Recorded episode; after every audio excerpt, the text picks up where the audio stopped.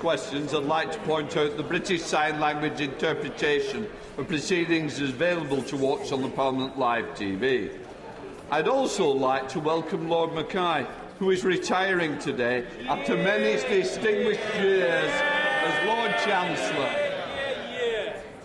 Before I call Kim Leadbeater to ask the first question, it's only fitting Before I call Kim Leadbeater it's to ask her first question, it's only fitting to note this is likely to be the final time the Right Honourable Member for Uxbridge addresses the House as Prime Minister. I would, I would like to wish him and his family all the best for the future.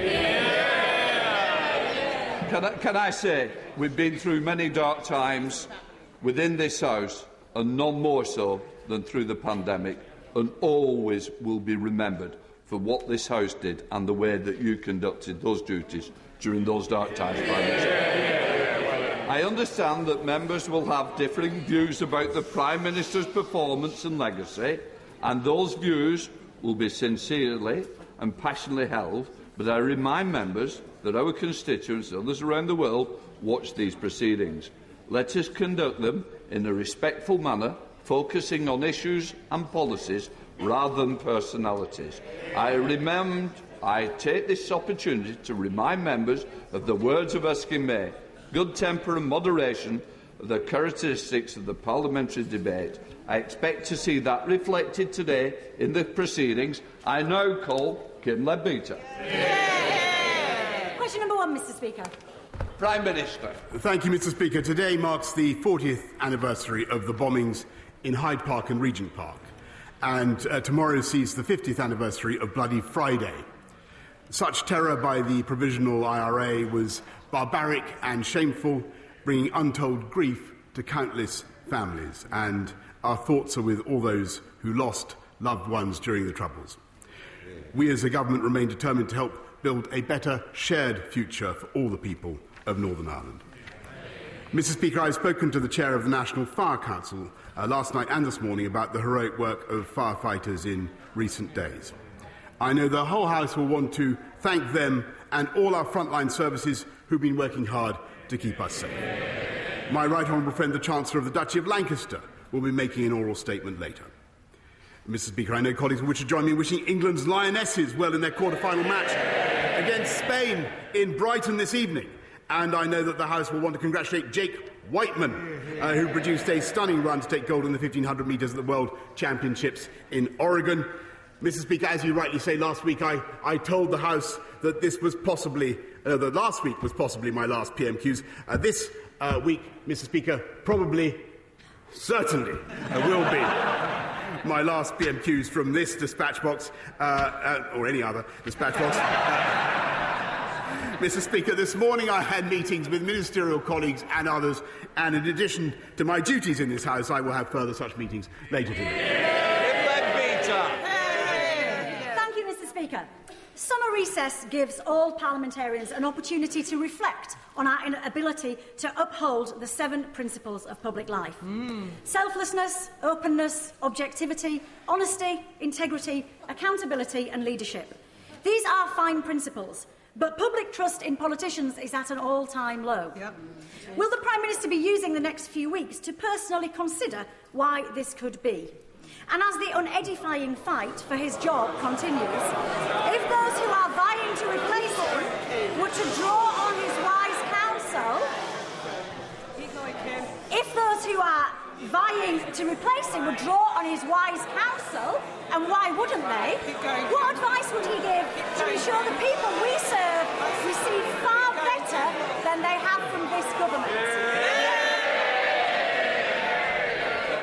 Uh, well, Mr. Speaker, I'm afraid I, I didn't quite catch the last uh, bit of the honourable lady's question, but I, I, will be using I will be using the next few weeks to do what I think the uh, the people of this country would expect, and that is drive forward uh, the agenda on which we were elected in in 2019, and uh, of which I think the Labour Party particularly fear the Conservative Party, and that is the agenda, and that is the agenda of uniting and levelling up. And making sure that we invest in places that for decades were betrayed by Labour and left behind. And that is what the Conservatives are going to do, and that's why we're going to win again. Luke Evans. Russia's war in Ukraine continues. Now, Turkey have withdrawn its opposition to Sweden and Finland joining NATO. So, what assessment does my right honourable friend make about the short and long term securities of Europe now this has happened? Prime Minister. I, th- I thank my honourable friend for that uh, excellent question. The accession of both countries, I think, will uh, be good for them. I think it will encourage, uh, it, will, it will make all our allies safer, and I think it will make the whole of the uh, Euro Atlantic uh, security area uh, stronger, Mr. Speaker. And I, I'm proud of the role that the UK has played in that accession. We now come to the Leader of the Opposition, Keir Starmer. Can I start by saying to the Prime Minister that I do know that the relationship between a Prime Minister and Leader of the Opposition is never easy, and this one's proved no exception to the rule. But I would like to take this opportunity to wish him, his wife, and his family the best for the future. Yeah. Yeah. Can I also put on record our gratitude to the fire and rescue services for all their courageous work yesterday in extreme temperatures? All our thoughts are with those affected by the fires, particularly those that have lost their homes. I join the Prime Minister in his comments about the bombings in Hyde Park and the IRA bombings.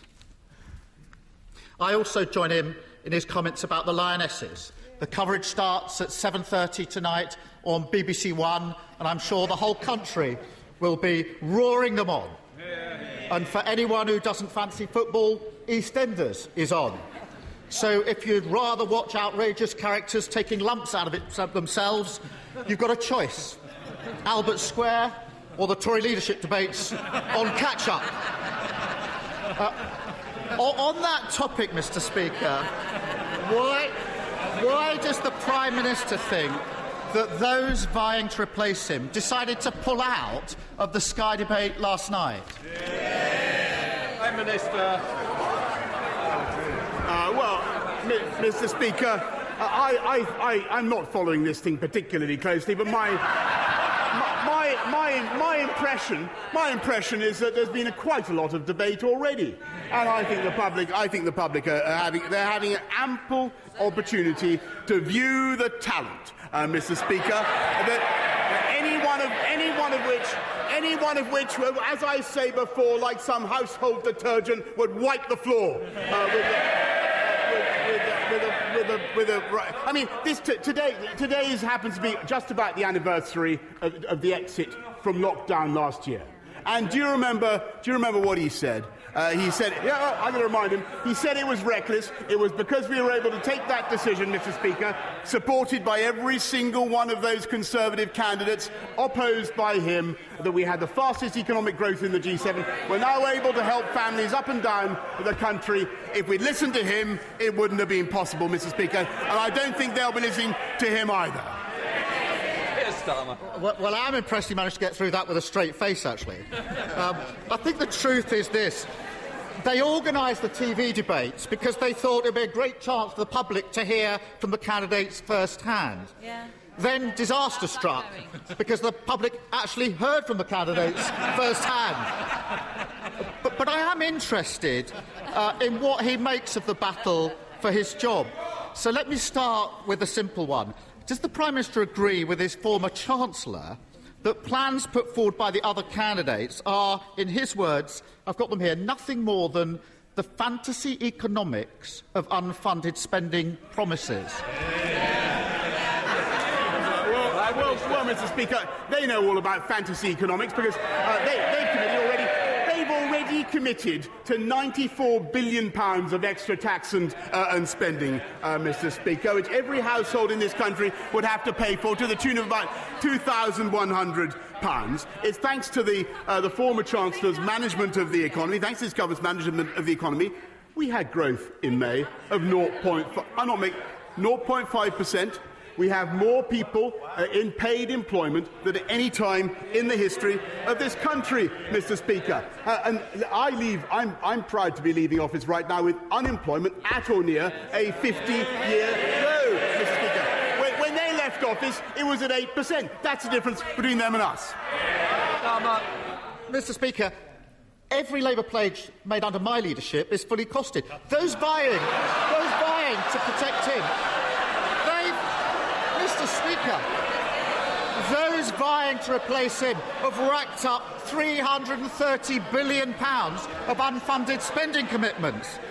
But I do note that the Prime Minister didn't agree with his former Chancellor. Oh, so what about his Foreign Secretary? She was withering about the government's economic record. She said, again, her words, here they are.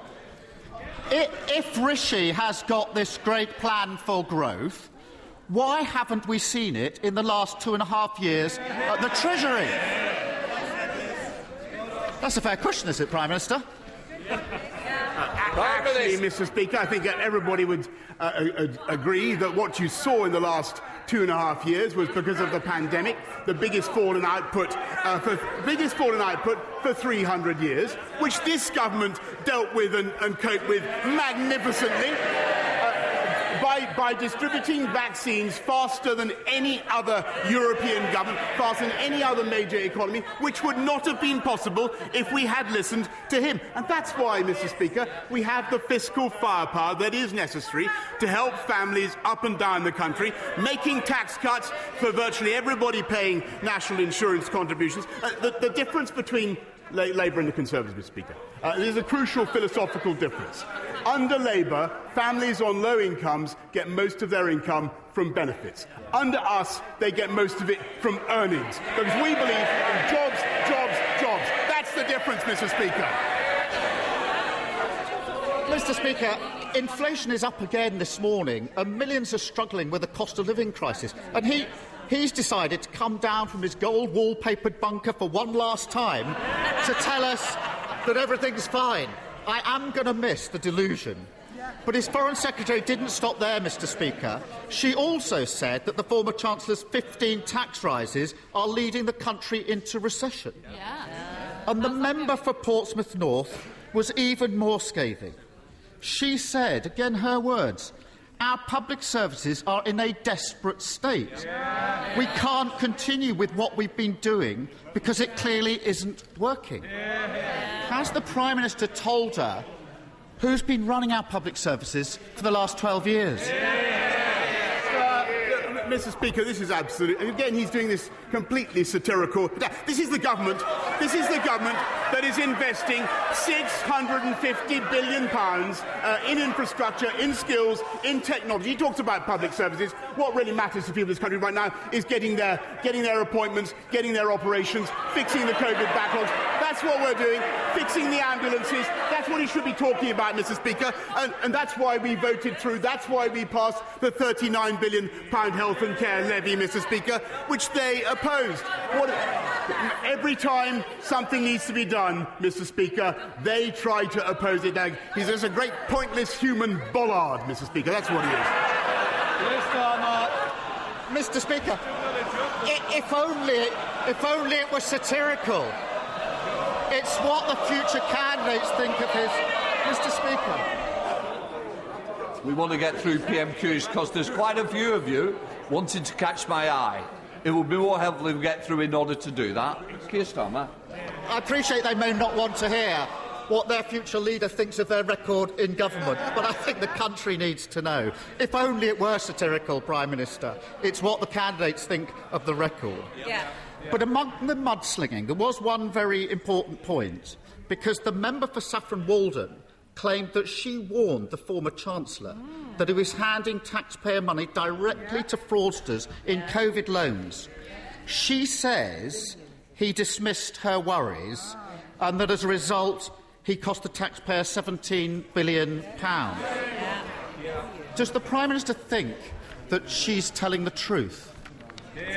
Prime Minister. Okay, well, this is the, one of the last blasts from Captain Hindsight, uh, Mr. Speaker, because uh, uh, at least to, at least to me, uh, at least to me, because because they were the party. I remember they were the party who were who were so so desperate uh, for us to be uh, hiring their friends with to get to with PPE they wanted a football agent uh, to supply, and a theatrical costumier uh, to supply PPE. Do you remember, Mr. Mr. Speaker? We, ha- we had to get that stuff at record speed. Uh, we produced 408 billion pounds worth of support uh, for families and for businesses up and down the country, Mr. Speaker. And the only reason we were able to do it at, at such speed is because we'd managed the economy in a sensible and moderate way. And Labour every time they've left office, it's with unemployment higher, they're economically illiterate, Mr. Speaker, and they would wreck the economy. I think the message coming out of this leadership contest is pretty clear. They got us into this mess, and they've no idea how to get us out of it. The Foreign Secretary says we can't go on with our current economic policy. Yeah. The member for Portsmouth North bemoaned the fact that what we've been doing has not been good enough. Yeah. And the member for Saffron Walden probably puts it best when she simply asked, why should the public trust us? We haven't exactly covered ourselves in glory. Their words, their future leaders' words. They've trashed every part of their record in government, from dental care and ambulance response times to the highest taxes in 70 years. What message does it send when the candidates to be Prime Minister can't find a single decent thing to say about him, about each other, or their record in government? Mr. Speaker, what does it say? What does it, what does it say about him that no one can name a single policy of the, after three years opposition apart from putting up taxes. He's one of those pointless plastic bollards you find uh, around, a, around a deserted roadworks on a motorway, Mr. Speaker. Uh, we got Brexit done. He voted against it 48 times. We got this country fast out of COVID in spite of everything uh, he would have kept, and when he would have kept us in lockdown. We're fixing social care, Mr. Speaker, when they have no plan and no ideas of their own. And we're now bringing forward measures uh, in the face of strikes to outlaw wildcat strikes, Mr. Speaker. Uh, I can tell you to outlaw wildcat strikes. I, I, can tell you why. I can tell you why he does that, that funny wooden flapping gesture. I'll tell you why he does that funny wooden flapping gesture. Because, Mr. Speaker, he's got, he's, a, he's got the union barons pulling his strings from beneath him. That's the truth. A hundred million pounds, Mr. Speaker. We've restored our democracy and our independence. Uh, we've got this country through COVID, and I'm proud to say that when it comes to tackling climate change or sticking up for Ukraine, we have led the world on the international stage. And I want to thank my friends and colleagues on these benches for everything that they have done.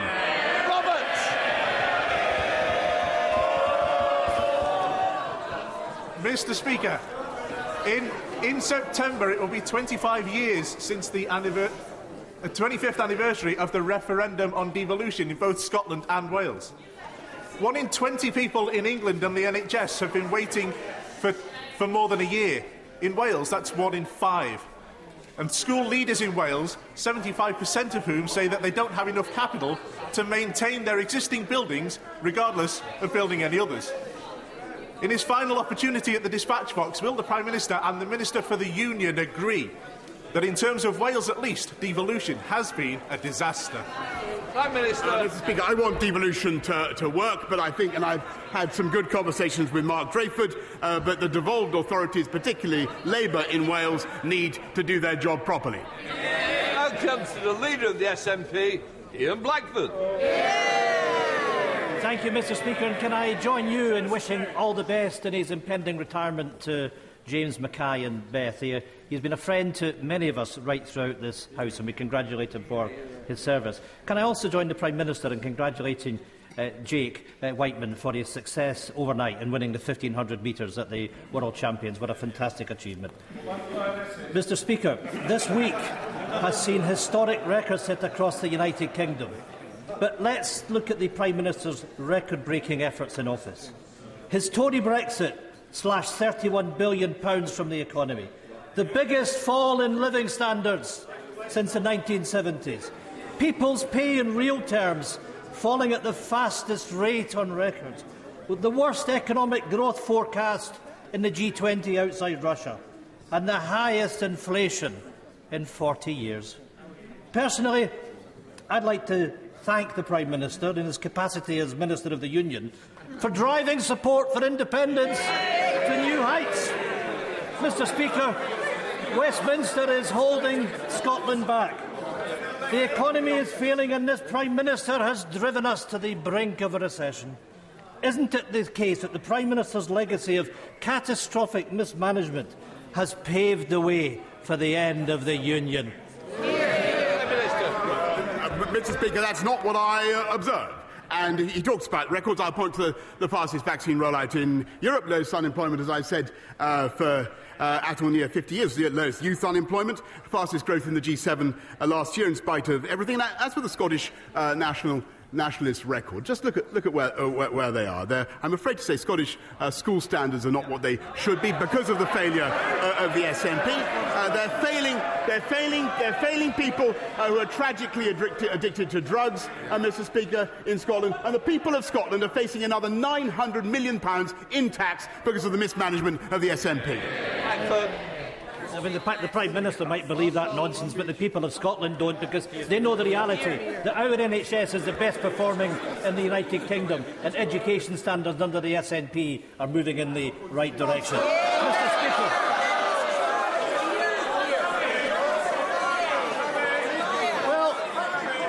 Mr Speaker, that's a, that's a good look to the people of Scotland, the disdain that the Tories show for our country.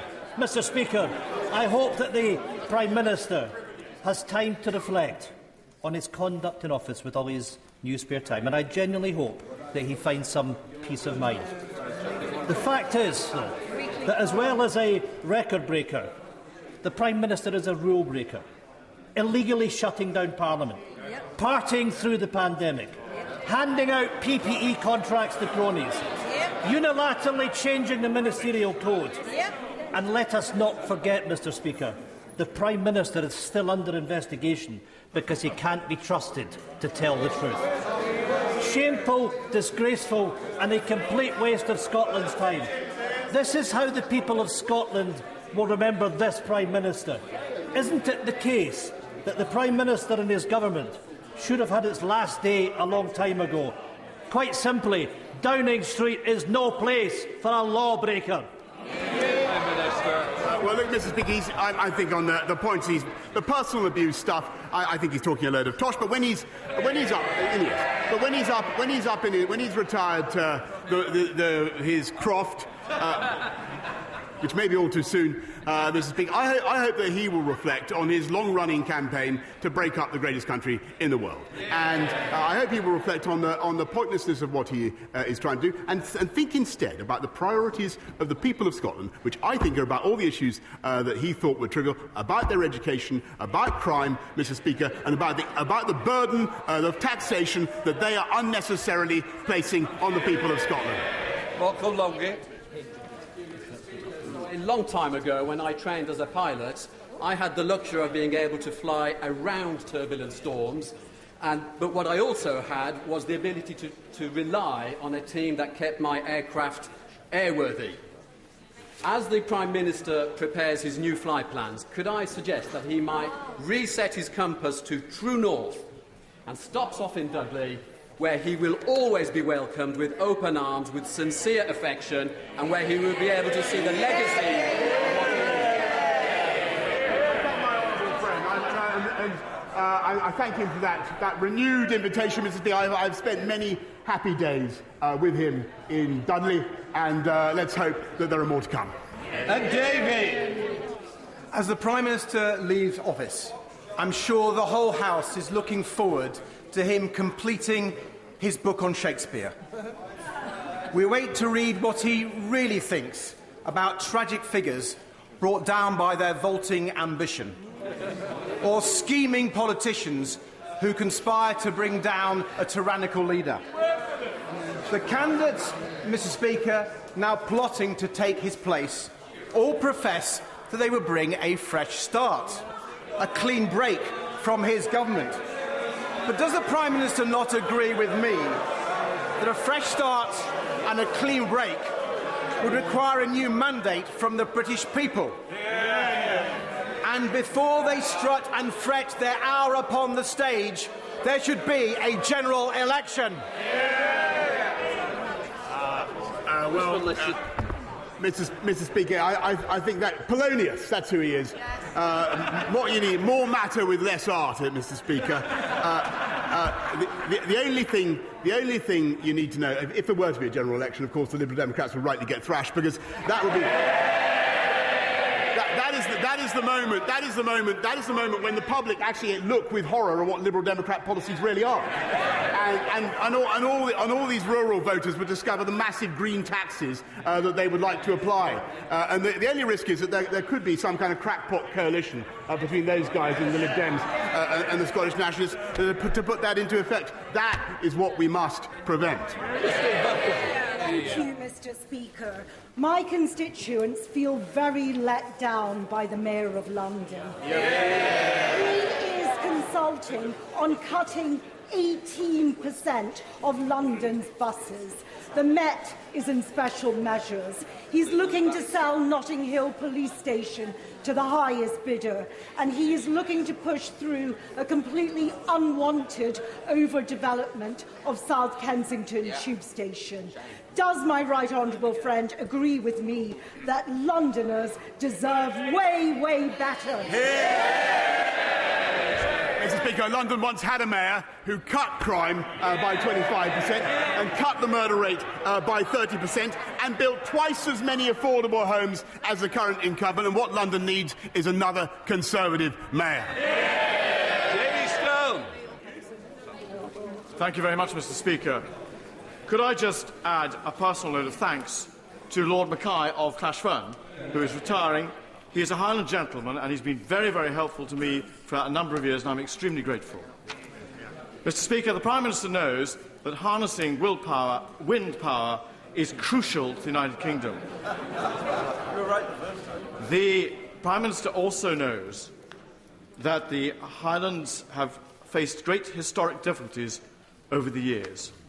So I hope that the Prime Minister agrees with me that a green free port in the Cromarty Firth is vital to harnessing wind energy. It has the full support of the industry and vital to the prosperity of that region. I thank him very much. I can confirm that we're committed to funding two uh, free port, new green free ports in Scotland to the tune of £52 million. Wouldn't be possible, of course, if the SNP got their way and we returned to the EU. Jake Berry. Thank you, Mr. Speaker. Can I congratulate my friend on his work to tackle regional inequality in this country through his levelling up agenda? And as he rightly reflects with pride this summer on the work of both himself and his government, will he also urge all candidates in this leadership election and all colleagues in this House to further drive forward that levelling up agenda to tackle inequality wherever it is found within this United Kingdom. I, I, heartily agree with my honourable friend, Mr. Speaker. And it's not just uh, my right honourable friend. It's not just uh, inequality; it's inequality of opportunity, and that's what levelling up addresses. Tony Lloyd, sir. Th thank you, Mr. Speaker. You know, very few people in the north of England believe that the levelling up agenda has achieved anything at all. Now, the Prime Minister has a, a few days left in office. Can he use this to drive through the, the Trans Pennine rail system that we were promised would be finished in 2019 and will not be finished before 2030? It's a shambles and he is responsible. Yeah. Minister. Actually, Mr Speaker, this government's responsible uh, for three new high-speed lines, including uh, Northern Powerhouse Rail, which no previous government has done. Orlando Thank you, Mr Speaker. My right honourable friend rightly paid tribute to our hard-working firefighters dealing with the fires over the last few days in this unprecedented weather. Will my right honourable friend take action to make sure more fires can be prevented by getting rid of disposable barbecues and Chinese sky lanterns? Yes. The ones that flow. Uh, right, I thank, I thank my, my friend very much for her suggestions. I think the key thing is for people uh, to behave responsibly uh, first uh, with the use uh, of these things. It's clearly insane to take a, a disposable barbecue onto dry grass. Dr Philippa Whitford. Thank you very much, Mr Speaker. Due to Scottish Government investment in affordable housing, the Scottish Child Payment and extended free school meals, Scotland has the lowest level of child poverty in the UK. In contrast to the North East, which has risen by 50% on the watch of this government. In contrast, the Prime Minister took over £1,000 from the poorest families, so much for levelling up, and those fighting to replace him have been falling over themselves to promise tax cuts to the wealthy. Yeah. So if the UK is meant to be a voluntary union, does he not recognise that voters in Scotland have the right to a referendum so they can choose a fairer future? Actually, Mr. Speaker, we increased the living wage across the whole of the UK uh, by £1,000. Uh, we made sure that people on universal credit uh, got their tax bills cut uh, by £1,000. And, and we've, in the last couple of weeks, we've cut, uh, uh, we've cut national insurance contributions by an average of £330. And it was because of the union that we were able to support families up and down the country in Scotland with the furlough and other payments to the tune of £408 billion, Mr. Speaker. Yeah, Mr. Speaker, can I thank can I, thank my right honourable friend for his commitment to Scotland and the entire United Kingdom over his uh, years in Downing Street, and to him and my friend, the Secretary of State for Scotland, for improving and increasing the visibility and involvement of the UK government uh, in Scotland over the past three years. And does my right honourable friend agree with me that whoever takes his job and whatever comes next, the United Kingdom will always be stronger together than it ever would be apart? Brilliantly put. I couldn't put it better myself. Ah. Kate Osborne. The Windrush Compensation Scheme was launched in April 2019. In the time since, we've seen this Prime Minister come and go. Meanwhile, just one in four applicants have received compensation so far and at least 28 have sadly passed away without receiving compensation. Isn't it about time for the government to make the scheme independent of the Home Office and finally provide justice to the victims before it is too late? Uh, actually, Mr. Speaker, I think more people have got compensation. Uh, under, I, I, I, renew my apologies to the Windrush uh, generation for what they, uh, they have suffered. Uh, but we have greatly uh, increased the compensation available. we've paid out, I think, more than £51 million. We're working with voluntary groups uh, to ensure that people get what they're entitled to. Uh, but I may say uh, that Labour has never apologised for their own part in the Windrush scandal. Speaker, can I thank my right honourable friend, the Prime Minister, for all of the work he has done for Scunthorpe, but can I pay particular thanks to him for the work that he has done for steel? Yeah.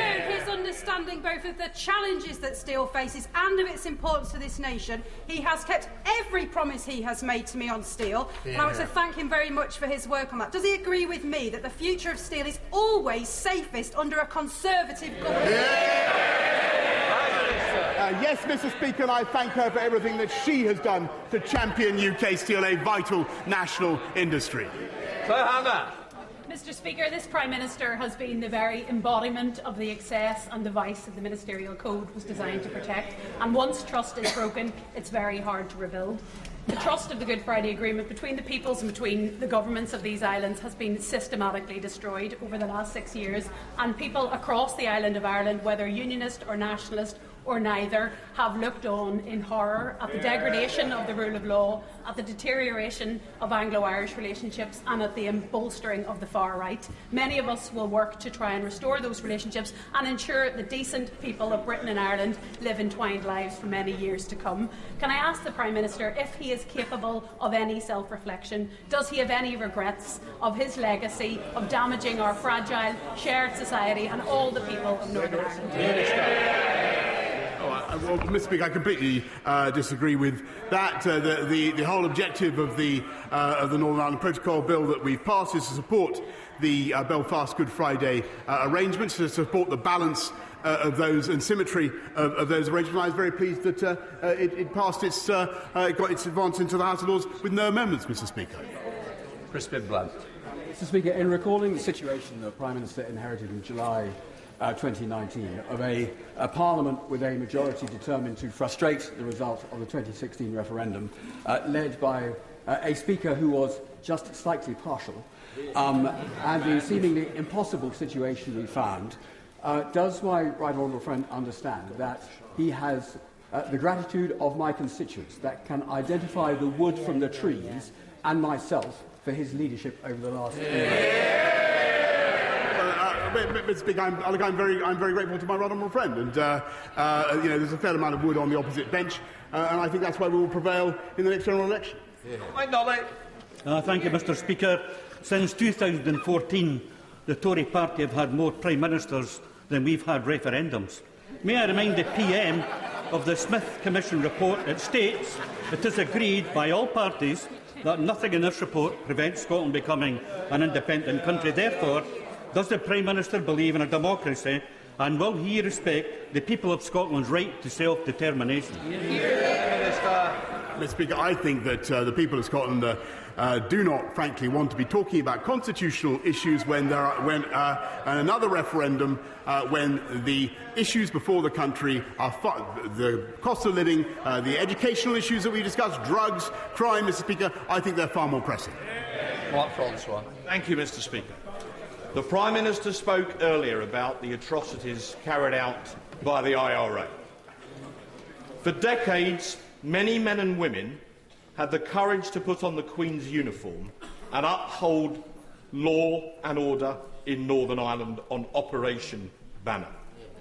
One of the Prime Minister's uh, undoubted achievements is he brought in the Northern Ireland Legacy Bill so that those people who serve their country can finally sleep safely in their beds. Thank you for that, Prime Minister, if I may be so presumptuous on their behalf. You kept your word to them. Well, I'd like to thank my old friend for everything he did to campaign on that issue for uh, for so long. And I'm glad that this government was indeed able to fulfil its promise, uh, not just to the uh, veterans, uh, but to their families uh, as well. And I would like to uh, renew my thanks to the security services who do so much to keep us safe, but also to all those who put on the Queen's uniform. Ronnie Cowan. Thank you very much, Mr. Speaker. Prime Minister, the OECD forecast the UK economy with zero growth in GDP for 2023. That would be the worst performance in the G7. Ireland, Switzerland, Norway, Denmark, the Netherlands, Iceland, Sweden, Austria, Belgium and Finland are all wealthier than the UK. Why should Scotland not be afforded the same opportunity to seek prosperity through being a sovereign, independent nation, standing as an equal amongst other equal nations. Uh, Mr. Speaker, the UK uh, was the fastest in the G7 last year. We'll return to the uh, top of the table uh, soon uh, because we came out of COVID fastest, 0.5% growth in May, Mr. Speaker. And the people of Scotland, don't forget, the people of Scotland, like the people of the whole of the UK, are supported by the massive fiscal firepower of the UK Treasury, and, uh, and, and that is a great advantage. Cherilyn Mackrory.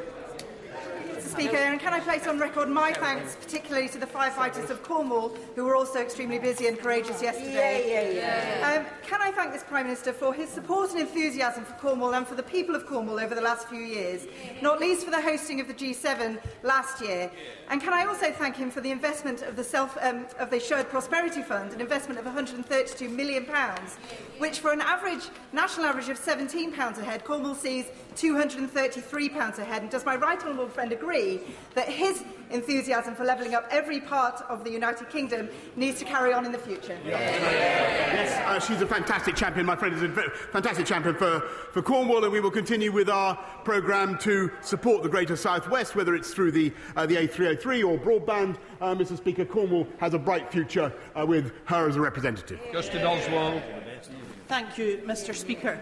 While the Prime Minister has been on the Randan at Chequers, people in Scotland are suffering because of this Tory cost of living crisis, and we're paying a high price for his disastrous hard Brexit imposed against the wishes of Scottish voters. It's time to end this democracy denial, Prime Minister. Scotland can't afford to stay shackled to this crumbling union and Tory governments that we don't vote for. Does the Prime Minister not accept that Scotland is a democracy? He has no right to overrule the votes of people in Scotland, and we will have the referendum that we voted for. Mr. Speaker, this is the, uh, the country that uh, secured uh, furlough, that delivered the vaccine across the whole of the, of the UK, while the SNP gets on with overtaxing uh, to the tune of £900 million. Mr. Speaker, that's what they're overtaxing in Scotland, and we had a referendum, Mr. Speaker, in 2014. Martin Vickers. Thank you, Mr Speaker. I know that my right honourable friend is aware of how important the seafood processing industry is to the Grimsby-Cleethorpes area. Uh, however, there is one cloud on the horizon, and that is the recently imposed 35% tariff on white fish, which is causing industry leaders uh, considerable concern. And though they recognise that the, it's important to maintain sanctions against Russia, this is causing, uh, as I say, great concern. Would uh, my right honourable friend uh, arrange meetings with me and, and my honourable friend from Grimsby with the appropriate ministers so we can discuss measures how to mitigate the impact on the industry? Yeah. Yeah. Minister. Uh, I'll make sure he gets a, a meeting as soon as possible with the relevant minister, but I think it is very important that we uh, encourage our great fish and chips shops in, uh, in Grimsby, Cleethorpes and, and elsewhere uh, to make sure they're not just using uh, Russian uh, fish and chips. John Nicolson. Uh, thank you, Mr Speaker. As the uh, Prime Minister limps off into the history books, his name up there in the pantheon of greats alongside the Duke of Portland and Spencer Perceval, can he uh, update us on his defenestration honours list? How many of his cronies will he ennoble? Can we expect him? Can we expect him to surpass Harold Wilson with a lavender list of dodgy donors, obsequious courtiers, and pinchers by nature? Very poor. Uh, Mr. Speaker, I'm sure that everybody who has uh, served this government loyally and, and well uh, deserves recognition of some kind. Uh, but as for the honours list, I'm afraid he'll have to contain uh, his excitement. Can, can, I just say, we wanted good temper and better moderate language. And I don't think we got it then. Right, well, I know we didn't. Anna Firth. Speaker, I'd like to thank the Prime Minister for his support for the new city of Southend. Our brilliant hospital turns 90 next Tuesday, uh, but our heroic NHS staff are hampered by the size of the A&E department. Conservative-led capital funding of 8.4 million to expand the A&E department was promised five years ago, but has not quite arrived. Will my right honourable friend encourage the new, the new health secretary to give us the best birthday present ever, and in the words of Cuba Gooding Jr., show me the money. Order. I think the Prime Minister's got the message also. I'd like, I'd like to hear your she, question as she's well. absolutely brilliant champion for Essex and, uh, and for her hospital. Uh, I, I, know the case is under uh, review by the uh, department, but never forget it's only possible because of the money uh, that this government is investing. Geraint Davies. Mr Speaker, the Prime Minister will be remembered as a man of his word. Pileham High, 200,000 dead, the highest in Europe. F, F business. For this is the truth. They don't like it, do they? Let's listen to the truth. 400,000 fewer people in jobs than before the pandemic, if you include the self employed, which the Prime Minister doesn't. So, will he now keep faith to the 3.7 million people who've taken out student loans since this Conservative government was in power, who now face rising inflation in terms of rent, in terms of heating, in terms of eating, who now must pay seven. Listen to that rabble. Listen to them. Sit down a minute. Just. When I stand, it's easier if you sit down. It helps all of the chair. I want to get send a question. I know he's coming right to the end now. Geraint Davies. The 3.7 million people who face 7% interest rates from September, as well as the inflation on heating and eating and rent, when mortgages are 2%. Will he help those people in need, or will he help the city people who are making his friends making all this money out of the cost of living crisis? Mr. Speaker, I'll tell you what students want. They want to be able to have a system where they don't pay back more than they borrow, and that's what we're putting in. But they want to make sure also, Mr. Speaker, that they have a jobs market uh, that will take them on with high wage, high skilled jobs. And the difference between them and us is that we get people into high wage, high skilled jobs. They're prepared to let them languish on the dole, Mr. Speaker. That, and that is the difference. Final question, Sir Edward Leigh. On behalf of the House, may I thank the Prime Minister On behalf of the House, may I thank the Prime Minister for his three years' record of service. On behalf of some of the most vulnerable people in the country, can I thank him for his insistence on rolling out the AstraZeneca jab, which has saved thousands of lives On behalf of 17.4 million people who voted Brexit, may I thank him for restoring people's belief in democracy. On behalf of northern towns, may I thank him for his commitment to levelling up. And most of all, on behalf of the people of Ukraine, may I thank him for holding high the torch of freedom and ensuring that that country is not a vassal state. For true grit and determination, keep going and thank you. I want to thank my, I want to thank my right honourable friend, and I want to give, I want to, I want to use the last few seconds, Mr. Speaker, to give some words of advice to, uh, to my successor, whoever he or she uh, may be. Number one, stay close to the Americans, stick up for the Ukrainians, stick up for freedom and democracy everywhere. Cut taxes and deregulate wherever you can to make this the greatest place to live and invest, which it is.